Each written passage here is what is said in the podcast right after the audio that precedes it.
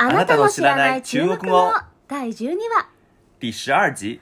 この番組は毎週月曜日に配信しております。どうぞよろしくお願いいたします。今日の本文。今天的正文，このコーナーでは中国語の後に日本語訳が続きます。大家好，今天我们来聊一下中国菜，也叫中餐。中餐和法国料理、土耳其料理一起被称为世界三大菜系。我小的时候常听大人们说，住在美式的大房子里，娶日本老婆，雇中国厨师做饭是最幸福的。可能这个说法已经有点过时了，不过从这句话中依然可以看出中餐是何等美味，何等受欢迎。有文献记载的中餐最早可以追溯到五千年以前，当时中华大陆上就已经有了烤肉和烤鱼等菜肴。在一千五百年前的北魏，就已经有书籍记载了两百多种菜谱，历史非常悠久。可以说，中国菜绝对是中国最珍贵的文化之一。こんにちは今日は中華料理についてお話ししたいと思います 中華料理はフランス料理トルコ料理と並んで世界三大料理と呼ばれています。そして子供の頃はよくこんな話を大人たちから聞きます。アメリカ式の大きな家に住み日本人のおしとやかな奥さんを持ち中国人のシェフを雇って料理を作ってもらう。そんな生活が一番幸せだと。今ではこの言い方はちょっと時代遅れかもしれませんが中華料理がどんなに美味しくてどんなに人気かが伺えます。記録がある限り中華料理は5000年前に遡ります。当時の中国大陸ではすでに肉や魚を焼いた料理が存在していました。また1500年前の北魏の時代の書籍では200種類以上のメニューが記載されています。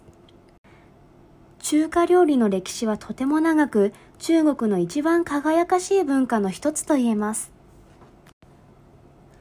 中国地大物博，各个地区的菜系均有所不同。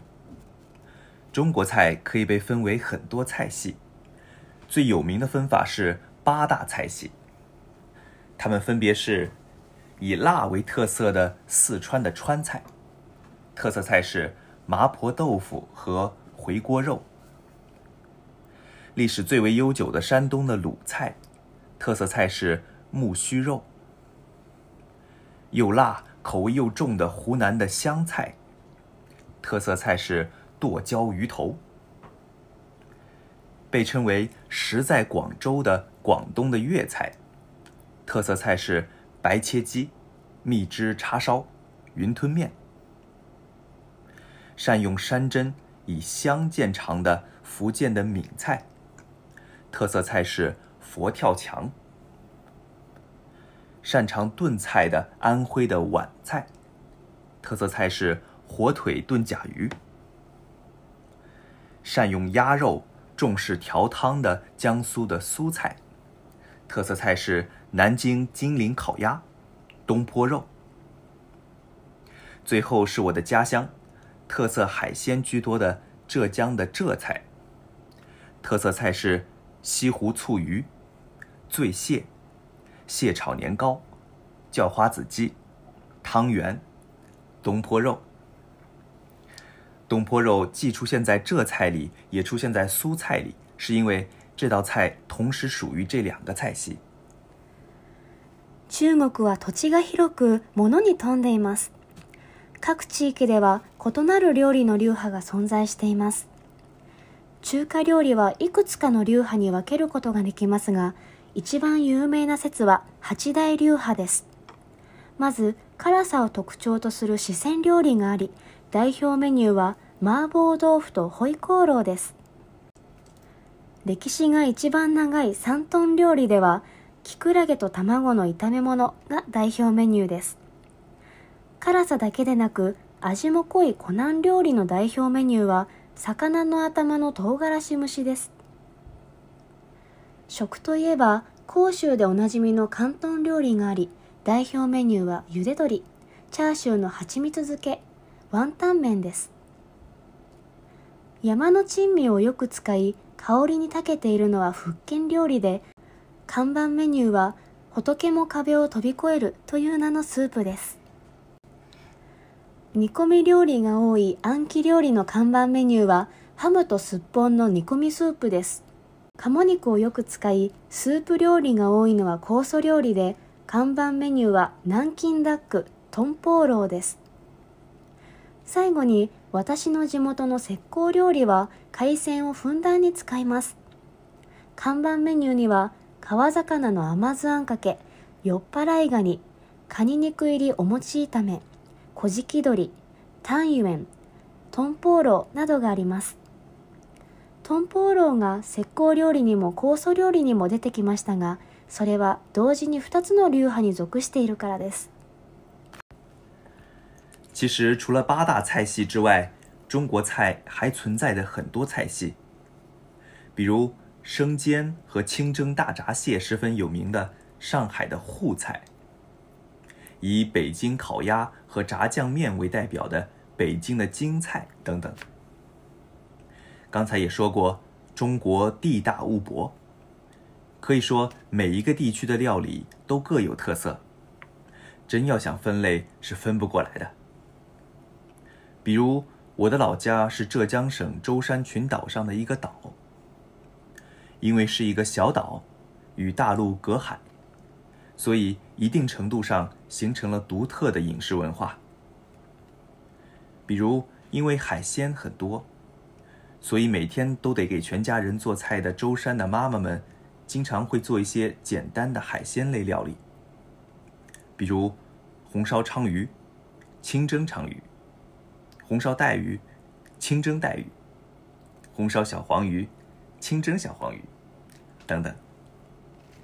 这些料理虽然看上去简单，但是首先需要处理好鱼，所以实际上并不简单。还得感谢妈妈们一直为我们做饭呐。実は八大流派の他にまだまだたくさんの流派が存在します。例えば、焼き小籠包と上海ガニの姿蒸しなどで有名な上海料理や北京ダックとジャージャー麺が代表する北京料理などです。 繰り返しになりますが、土地が広く物に富んでいる中国の場合、料理はエリアごとに大きく異なります。分けようとしても多すぎて分けられません。例えば、私の地元は浙江省舟山諸島にある一つの島です。大陸と海を隔てる小さな島ですから、ある程度独自の食文化を形成しました。海鮮物が多いので、毎日家族のために料理を作る舟山のお母さんたちは、簡単な海鮮料理を作るようになりました。マナガツオの醤油煮、マナガツオの塩蒸し、タチウオの醤油煮、タチウオの塩蒸し、キグチの醤油煮、キグチの塩蒸し、などなど。簡単に見えても、まず魚をさばくことから始めないといけないので、実は決して簡単ではありません。いつもお料理を作ってくれるお母さんに感謝しないといけませんね。中国菜重视色香味，特别是味。中国的厨师在做菜时更喜欢巧妙地使用各种调味料，调制出美味，而不是最注重活用食材本身的味道。中国菜在绝大多数的烹饪过程中使用的都是大菜刀，哪怕需要精巧的刀工时用的也是大菜刀，所以想要习惯很不容易。很多中国菜，尤其是最有名的烹饪方法，炒菜中常会使用到猛火，所以中国厨房的火候是十分足的。只有大火才能在短时间之内炒熟材料，且保持口感，上菜还快。最后让大家猜一个谜：夫妻肺片，你知道这道菜是什么吗？开动脑筋想一想，我们会在今天的话题的最后公布答案的。中華料理は色、香り、味を重視します。特に味です。中国のシェフは食材本来の味を生かすことよりも、調味料を駆使して美味しい味を作り出すことを好みます。また、ほとんどの調理過程で中華包丁を使います。繊細な包丁さばきが求められる調理過程でも、あの大きな中華包丁を使用するので、慣れるのは容易ではありません。それから、中華料理ではよく超強火を使います。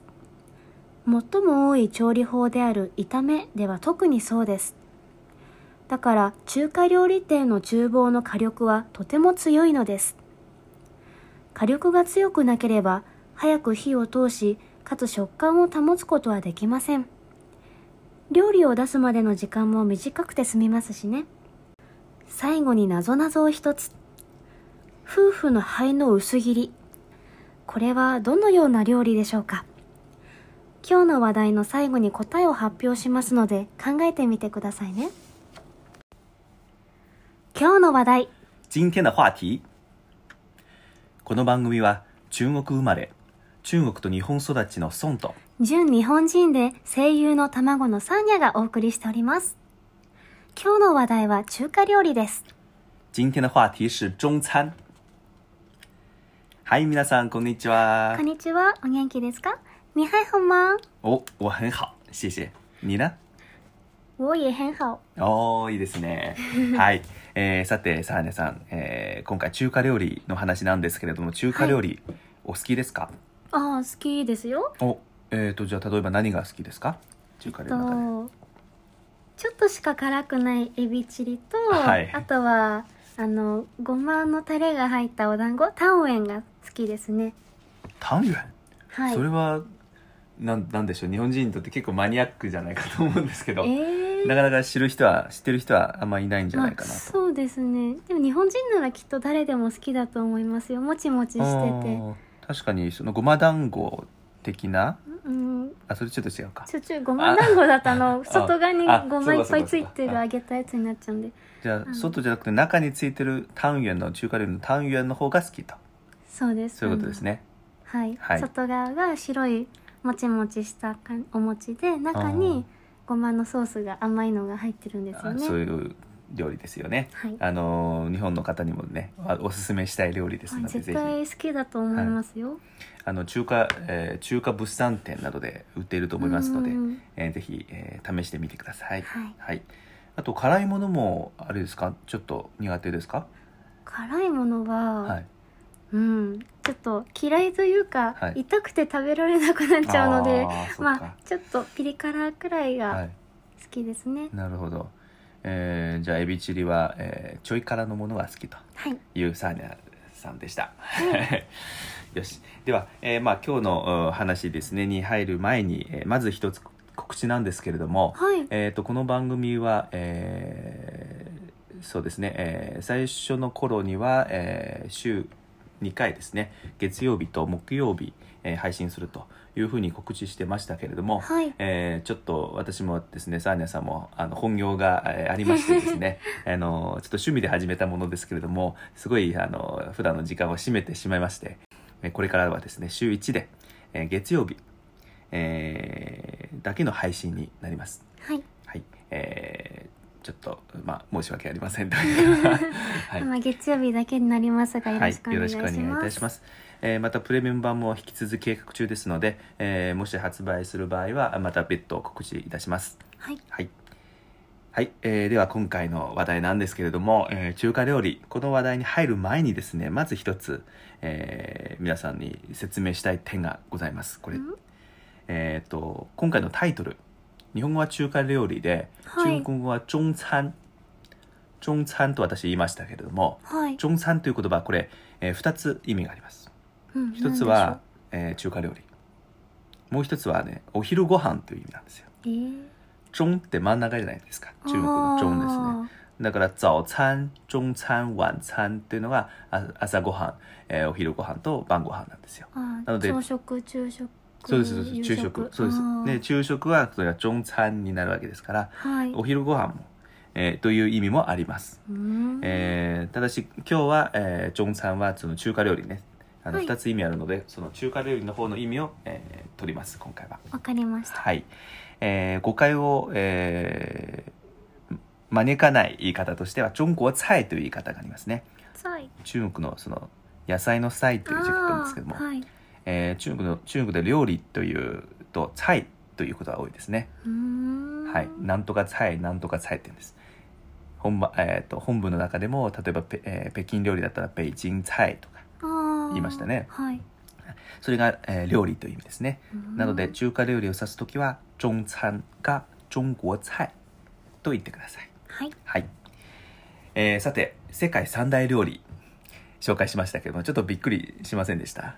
あの中うん。中 中華料理フランス料理トルコ料理トルコ料理という。そうです。その3つなのは全然知らなかったです。あんま考えたこともなかったですけど、はいはいはい、うん。なんかふね私の感覚だと今だとね日本料理と、えーそれからイタリア料理ですか、うん必ず入るんじゃないかと思うんですけどね。うん、確かにヨーロッパ系がね、多いかなと思ったけど、うんそんなこともないみたいですね。このい世界三大料理という方はちょっと古いかもしれなくてですね、はい。えっ、とまあどうしてこの三大料理なのかっていうのは諸説あるそうなんですけれども、はい。えー例えばですねもともと宮廷料理であったかどうかはあとかそれから他国この国への影響が大きかったかどうかその大きさうん。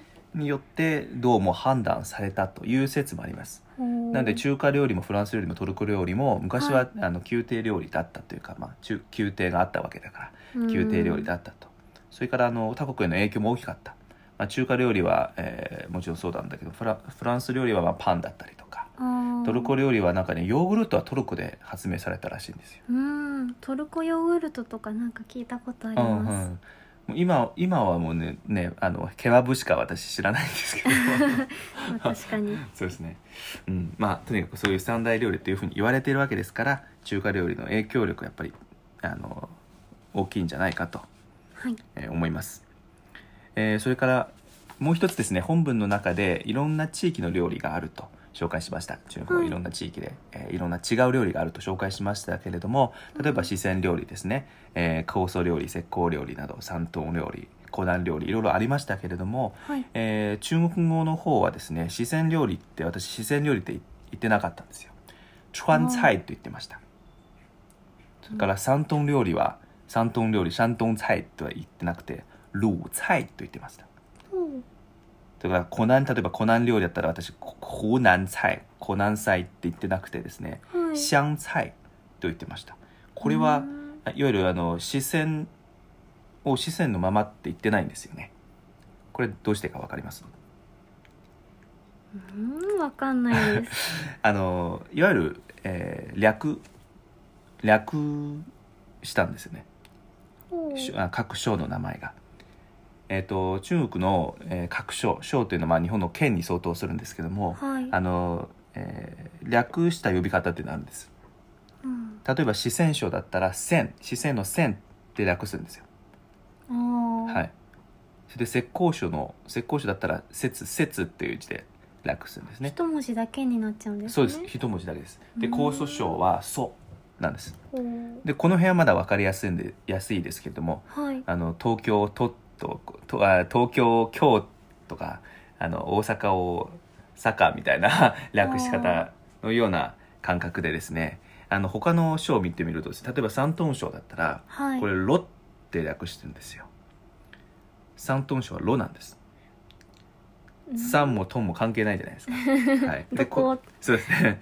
それから湖南省はですね「省」って略してたんですね「湘」あー。それから広東省は粤福建省は闽安徽省は皖というもともとの名前と全く関係ない呼び方で、えー呼んでいました、難しいですね。はい、えー中国はあの各省庁は全部そのようなあのちょっと変わったというかちょっと違う略し方というのはあるんですね。うん。これはですね、えー主に歴史から来た来たりとか、はい。あるいはその、えー省を代表する山だったり川だったり、えーあるいはその上海例えば上海の場合その省を代表する道具だったりとか道具？という名前を一文字だけ取ってうん。その省を代表する呼び方にしたわけですよ。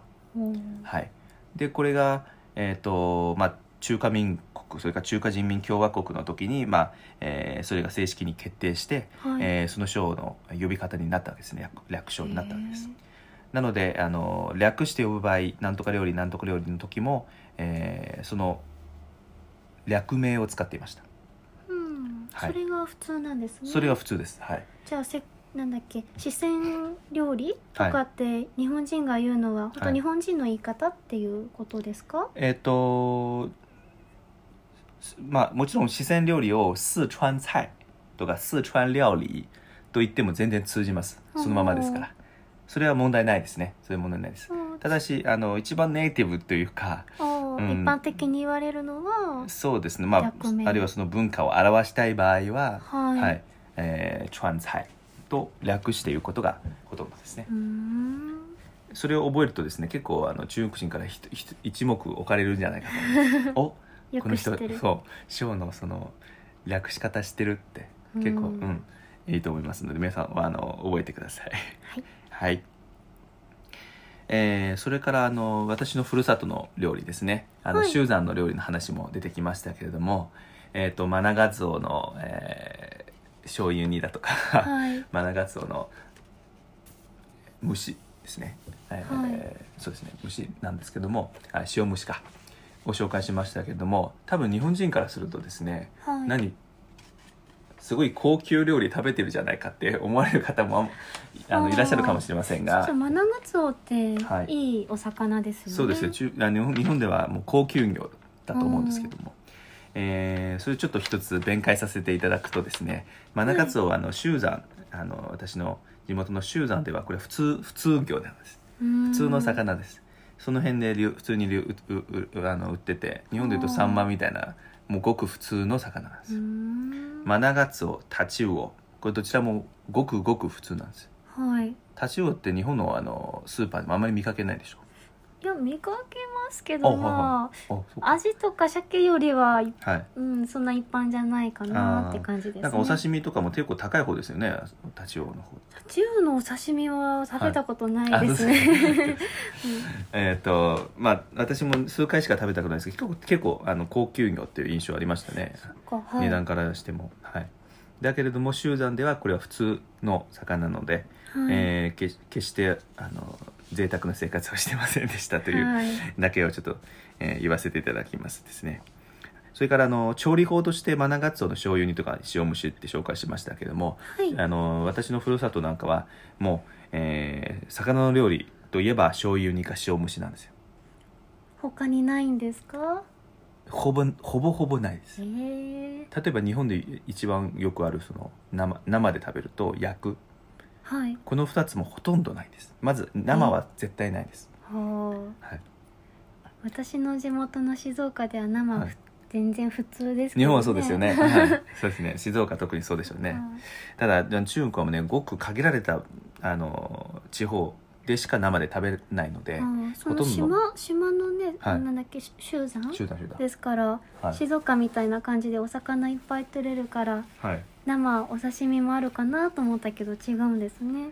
えっと魚は確かにいっぱい取れてます。はい。ただし生では食べられません。えー、衛生的に。やっぱりそうですよね、うん、まあえっ、と生で食べるとねやっぱりいろんな工程をこうちゃんときれいに、はい、えー生食用に、えーちゃんとししないとい,、まあね。いないといけないんで その辺のまあ技術だったりとか意識だったりとかやり方だったりとかそういうのはまだあの発達していないのでうん。それからそもそもあの最初から生食という習慣なかったから、うん。別にわざわざ生のものを食べる必要もないかなという気持ちですね。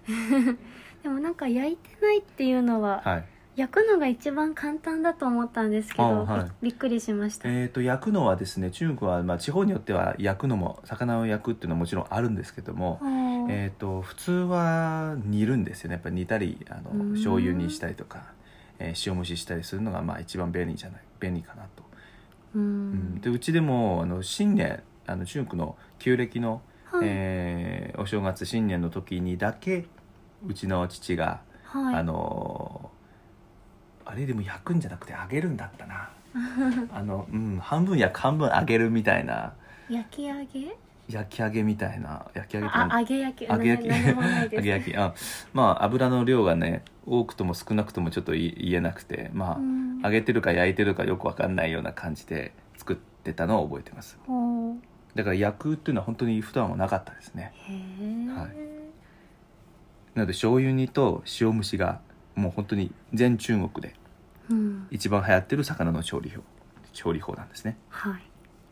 それであの特に、えーうちの集団なんかは海鮮やっぱり多くてですね、はい。えー醤油煮とか醤油で味付けした焼き魚あ焼き魚、まあ、そういう魚が魚料理ばかりがあの食卓に並んでですね一面はい。赤色になることっていうのがしょっちゅうあるんですよ、へえ あのーちょっとあのこの回はあ上げた上げる時にですね公開する時に、あのー私たちあのあなたの知らない中国語のインスタグラムやっておりますのでそこにはいあのちょっと写真を私のあのふるさとの食卓を赤一面の魚 ですねの写真をちょっと上げたいと思いますので皆さんぜひチェックしてみてください。こんな感じですよ本場のは赤い一面の料理。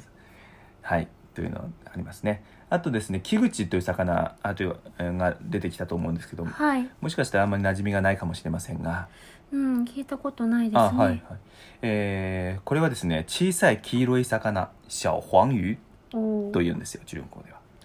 小さい黄色い魚です。すごいなんか大雑把なネーミングですね、おまあそうですよね。でもう一つですねはい。風星という魚もありまして風船これは中い国語で言うと大きい黄色い魚なんです。大黄魚うん、どうかしました？いや それはいろいろいるでしょちっちゃいのも大きいのもと思いまして。でも黄色そんなないじゃないかな、うん。まあとにかくですね このようにですねはい。あの中国語のそのネーミングいろんな固有名詞のネーミングがですね、はい。確かにおっしゃる通りちょっと適当な呼び方っていうのあります、うん。あの大雑把というかですね小黄魚小さい黄色い魚大黄魚大きい、えー黄色い魚。それからカムルチーという魚ってこれは黒魚。黑魚と呼んでるんですよ。黒い魚ってぶっちゃけいっぱいあるじゃん。じゃ大っぱ体黒いんじゃないですか。そうですね。あのそういう、まあ、ちょっと適当な呼び方もいっぱいありますのではああのちょっといずれですねあのそういう適当な呼び方特集みたいのをちょっと組んで どっかどっかの回で紹介したいとまたおあのやりたいと思いますので、楽しみにしてます、はいえーそれから日本の方にですねもし中華料理、まあ、中華料理皆さん食べているとは思うんですけれども、はい。えーもうちょっと深く知りたい、えー方であれば、えー漫画ですね。これ結構うん。えー、と入入門じゃないですけど、まあえー中華料理をもうちょっと知りたいという方にはとってはかなりいい、えーおすすめの漫画がありまして「はい。中華一番」というこれ日本人が書いた漫画ですけれども、えー中華一番という中華料理を、えー紹介する、えー漫画でもう全部中華料理です最初の1話の麻婆豆腐から始まってですねいろんな 黄金の、えー肉まんじゅうとかねいろんな面白いのがありましてそれであの主人公は確か四川料理だったと思うんですけど四川料理の流派を継承してですね、はい。えー中国の各地で特にあの食といえば広州という、えー広州に行って行ってですねあの修行をして大きなレストランでいろんな中華料理を作ったり、えーいろんな食あ、まあえー各地冒険していろんな各地の料理で、えー冒険探検したりとかしてですね、おーえー中華料理全般を、えーの面白いところですね知ることができる漫画になっておりますので、ぜひ皆さん読んでみてください。おすすめです。はい、えーはい。では、えー最後にですね先ほどなぞなぞ本文の中で最後になぞなぞを出したと思いますけれども、あはい、えー何でしたっけ？夫婦の？夫婦の肺のスライス。肺の薄切り。あ薄切り。はい、はい。夫婦の肺の呼吸器の肺の薄切りというちょっと恐ろしい名前な怖い。ですよね。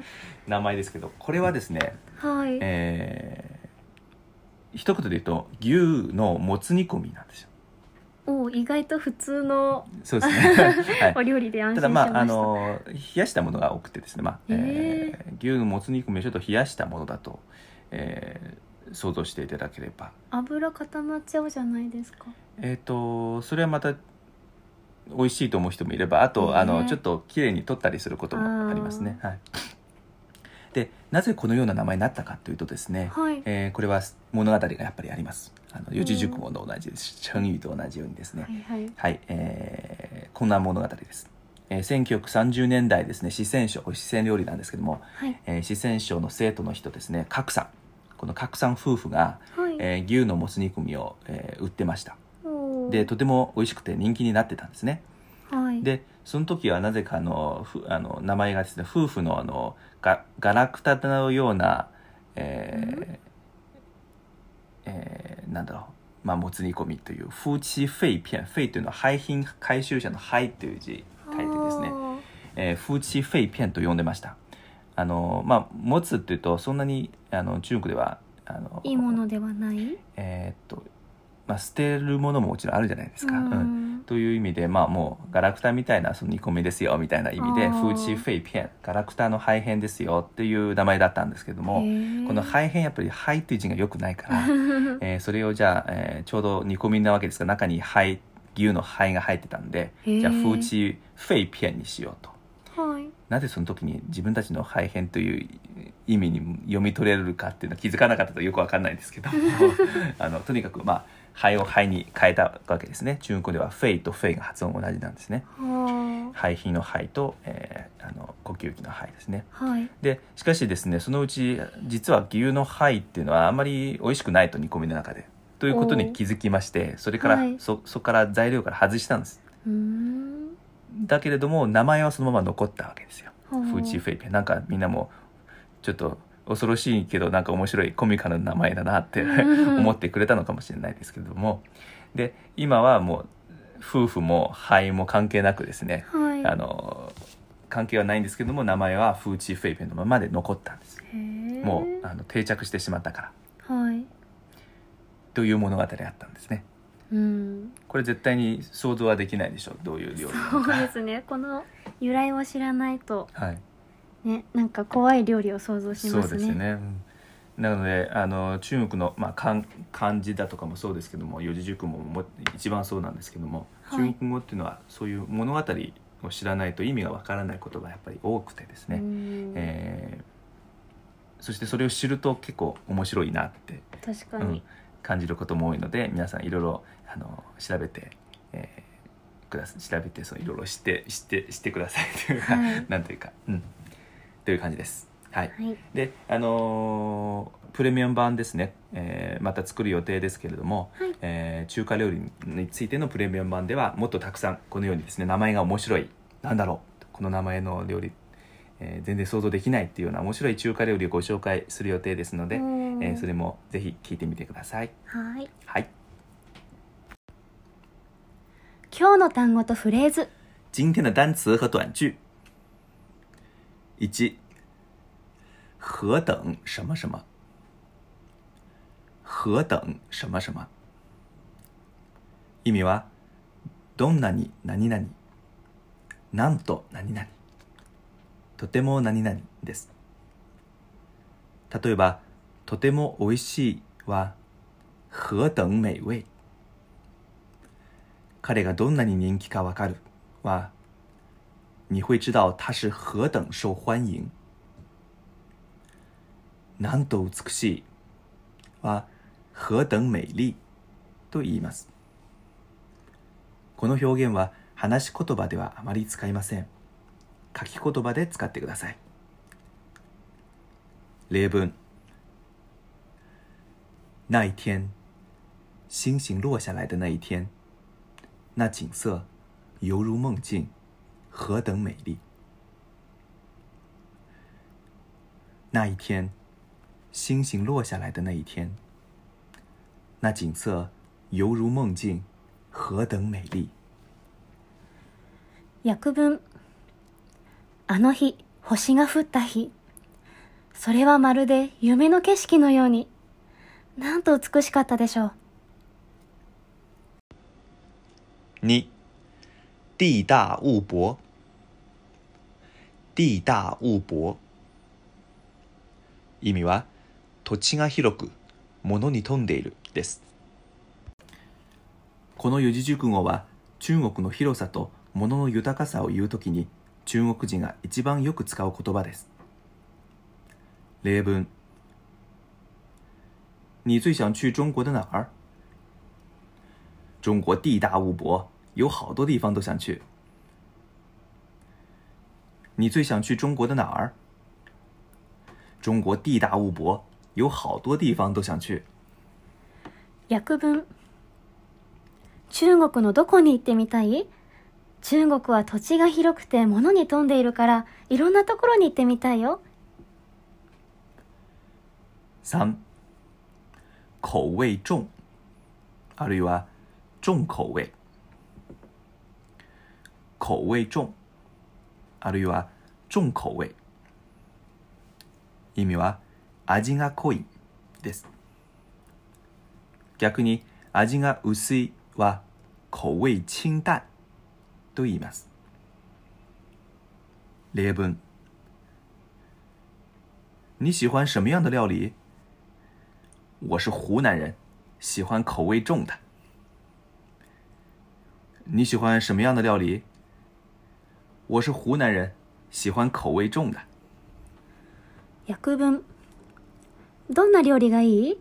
湖南人だから味が濃いのが好き用特色菜，特色菜。意味は代表メニュー、看板メニューです。本文では中国のエリアごとの代表メニューを紹介するときに特色菜という言葉を使いましたが、レストランの看板メニューを言うときも使います。例文。哎，美女，你们这儿的特色菜是什么？我们是川菜馆，特色当然是辣了。哎，美女，你们这儿的特色菜是什么？我们是川菜馆，特色当然是辣了。訳文あの、お姉さん、このレストランの看板メニューは何ですか？うちは四川料理屋ですから、もちろん辛い料理ですよ。五，上菜。上菜。意味は料理を出すです。特にレストランがお客さんの注文した料理を出してくることを指します。例文。老婆，赶紧上菜呀！你看领导快饿死了。这儿不是饭店，哪有那么快的？再等等。老婆，赶紧上菜呀！你看领导快饿死了。这儿不是饭店，哪有那么快的？再等等。訳文ハニー、早く料理出してよ。ほら、ボスがお腹空きすぎて死にそうだよ。ここはレストランじゃないんだから、そんなに早く出せないよ。もうちょっと待って。いかがでしたでしょうか？今回は中華料理についてお話ししてきましたが、何かご質問はありますでしょうか？あなたの知らない中国語では最後に質問コーナーを設けております。中国語について、または中国の文化についてのあなたのご質問を募集しております。質問の投稿はあなたの知らない中国語のブログへお願いいたします。はい。そして今回は12回目ですけれども、はい。えーこれを収録している時点ではまだ質問が一つも来ておりません。はい。はい。えー完全に心が折れておりますので、また今回もサーネさんから、えーはい一つ質問をお願いしたいと思います。はい。皆さん絶対に投稿してくださいね。質問してください。お願いします。お願いします。はい。では、サーネさん準備はよろしいでしょうか？はい。はい。では、どうぞ。えっと、日本にはあまりなくて、中国では普通に食べられているフルーツって何かありますか？あ、フルーツですか？はい。あーじゃあつまり中国特有というかまあねそうですね。日本ではあまりないフルーツ、はい。えーというとまずう私のふるさとで特に食べるんですけども、はい。えー、と龍眼というフルーツがあるんですけどもご存知ですか？龍眼。うーん、わかんない。あ、なんか漢方薬？ああそうですそうです。使います。はい。その通りですね。なんかひ火鍋？食べた時になんかカリカリの丸いのが入ってたんですけどそれはそれは多分違うんじゃないかな。それは多分違うと思います。あそうですか？はいはいはいえーとまあ、日本であまり見かけない、えーフルーツでですね、はい、えーまず外見は何でしょう、えーま、丸いです。丸くて、うん、でかいブドウみたいなサイズですね。おまず。大きめのぶどうみたいな。あー非常に大きめのブドウっていうべきかな。すごく大きい。すごく大きい。巨峰巨峰。の2倍ぐらいの感じの、はい。で、えー黄色い、ます色は。黄色い見た目はい、で外側は全部殻ですね。ちょっと固めの固めの殻なんです。よでそれをこう、まあ、黄色いか殻をこう割ってはい、中身は、えーどちらかというと白っぽいというか、うん。半透明みたいな、あー半透あ明のぶどうみたいな感じですね。白白目のぶどうみたいな。はい。で、まあ、中にあのでっかい、えーなんて言うんでしたっけ？種か。あそうそう種。種。種が中に入ってる。うん三層構造ですね、黄色い殻割って中にでかいぶどうみたいな半透明の半透明のぶどうみたいな実があって中うにん。中にはでかい種。黒い。黒いです黒いです。そうです。がある。という果物なんですけども、えー、とこれはですねかなり甘くて非常に甘くて美味しいんですけど、美味しそうですね、はい、ただしたくさん食べてはいけないんですね。なんでですか？えっ、と上火するから。上っていうのは上。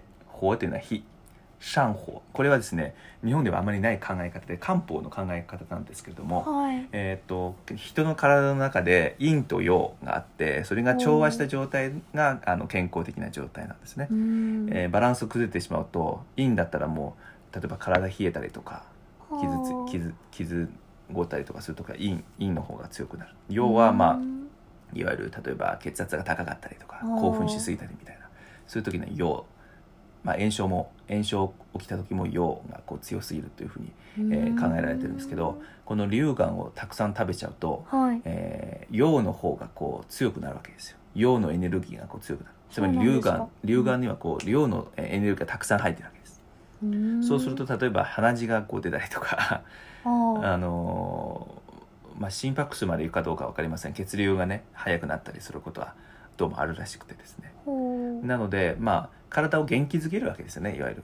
うん。エネルギーを注入して。だから、えーとまあ、病気から回復しようとしてるリハビリする人とかには、えー、龍眼入りのおかゆとかスープ。おかゆ、うんあるいはスープ果物をおかゆに入れちゃうんですか？もちろんもちろんはい、はい。うん。まあ果物といっても中国語では乾香って言って、えー乾いた果物っていう言い方するんですけど、乾いた果物？はい、乾香って言ってまたちょっと別の種類なんですね。うんまあ、実際普通の果物乾香じゃなくて普通のえー水果か、えー果物の方でも、えー例えば梨はい。はおかゆなどに入れたりするから、へー。うん。えー食べてみたいですそうですね。なら不思議なことではないですけどね。ほう。うん。で理由があまりないですけど、えーたまに売ってるところもあるので皆さんぜひ、うん。えー味見してみてください。はい、はい。